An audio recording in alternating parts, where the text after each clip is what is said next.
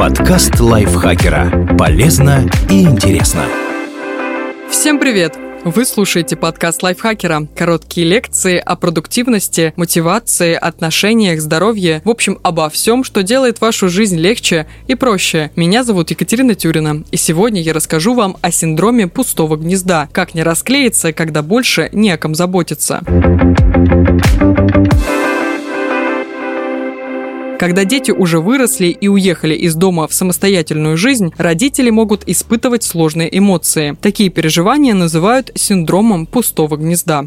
Что такое синдром пустого гнезда? Важно сразу уточнить, это не официальный диагноз. Его нет ни в одном медицинском справочнике, и врач не может записать ничего подобного в карте. Но это емкое образное выражение хорошо описывает состояние родителей, когда их взрослые дети уехали учиться, вступили в брак или просто сняли жилье самостоятельно и дом, гнездо, опустел. Синдром пустого гнезда – это комплекс эмоций. В него могут входить растерянность, ощущение потери и пустоты, печаль, скука, тревожность, чувство одиночества, страх перед будущим и тому подобное. Почему он возникает? У такого состояния есть минимум три причины родителям больше не о ком заботиться. Вернее, в первое время им так кажется. Воспитание ребенка и забота о нем занимали много времени, а в чьей-то картине мира это даже могло быть основным смыслом жизни. Но теперь ребенок уже взрослый и обеспечивает свои нужды сам, а у его родителей освободилось много времени и душевных сил, и они пока не знают, куда все это девать, так что чувствуют себя неприкаянно и странно.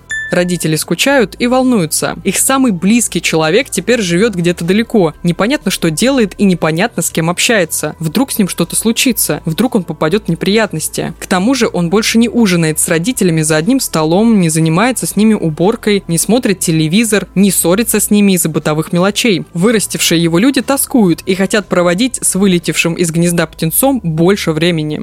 У родителей нет своей жизни. Если абсолютно все время они уделяли работе и детям, не обзавелись интересным хобби, мечтами и планами, парочкой друзей, с которыми приятно проводить досуг, то после того, как ребенок оперится, им может быть очень тяжело. Куда может привести это состояние? Одни исследования говорят, что синдром пустого гнезда тесно связан с депрессией, тревожностью и другими ментальными расстройствами. Другие, более свежие данные указывают, и это логично, что пустевшее гнездо, наоборот, может стать источником хороших перемен. У родителей появляется свободное время и много сил. Они начинают заниматься тем, что давно откладывали, возвращаются к старым увлечениям или находят новые, больше общаются, отдыхают и путешествуют, пробуют себя в разных сферах, выводят отношения на новый уровень. Возможно, путь, по которому в итоге пойдет родитель, зависит от того, насколько он подготовлен к расставанию с детьми и какие цели себе ставит.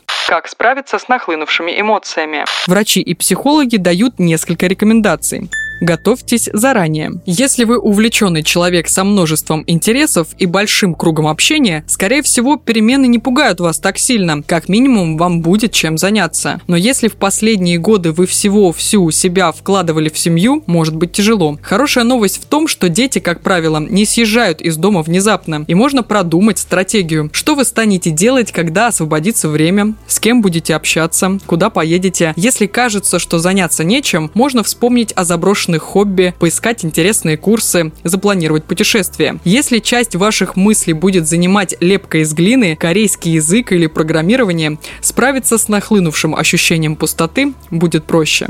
Старайтесь отпустить ожидания. Пытаться наблюдать за жизнью детей, следить за их расписанием и высчитывать количество свободного времени, надеясь, что они проведут его в родительском доме, не очень конструктивно, как и в случае любых других ожиданий, что человек станет звонить вам по пять раз в день, по первому зову ездить помогать на даче, рассказывать обо всем, что происходит в его жизни, и в целом жить эту жизнь так, как вы для него задумали. Как бы ни было тяжело, придется признать, что выросший ребенок – это отдельная личность, который может не соответствовать вашим ожиданиям и жить, как ей нравится.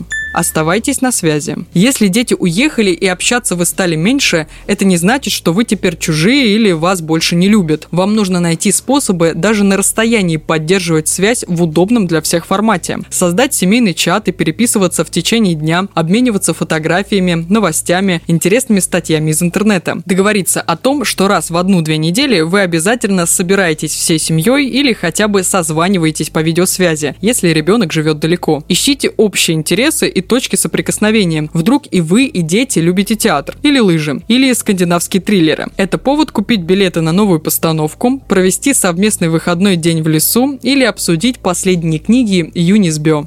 Больше общайтесь со своей второй половинкой. Раз вы теперь остались вдвоем, логично поддерживать друг друга, проводить вместе как можно больше времени и искать занятия, которые могут заинтересовать вас обоих. Это хороший шанс стать еще немного ближе, решить старые конфликты и освежить романтические отношения. Спасибо Асе Плошкиной за этот текст и спасибо вам, что прослушали этот выпуск. Не забывайте подписываться на подкаст Лайфхакера на всех платформах, ставить ему лайки и звездочки. Заходите к нам в чат в Телеграм, он так и называется – подкасты Лайфхакера. На этом я с вами прощаюсь. Пока-пока. Подкаст Лайфхакера. Полезно и интересно.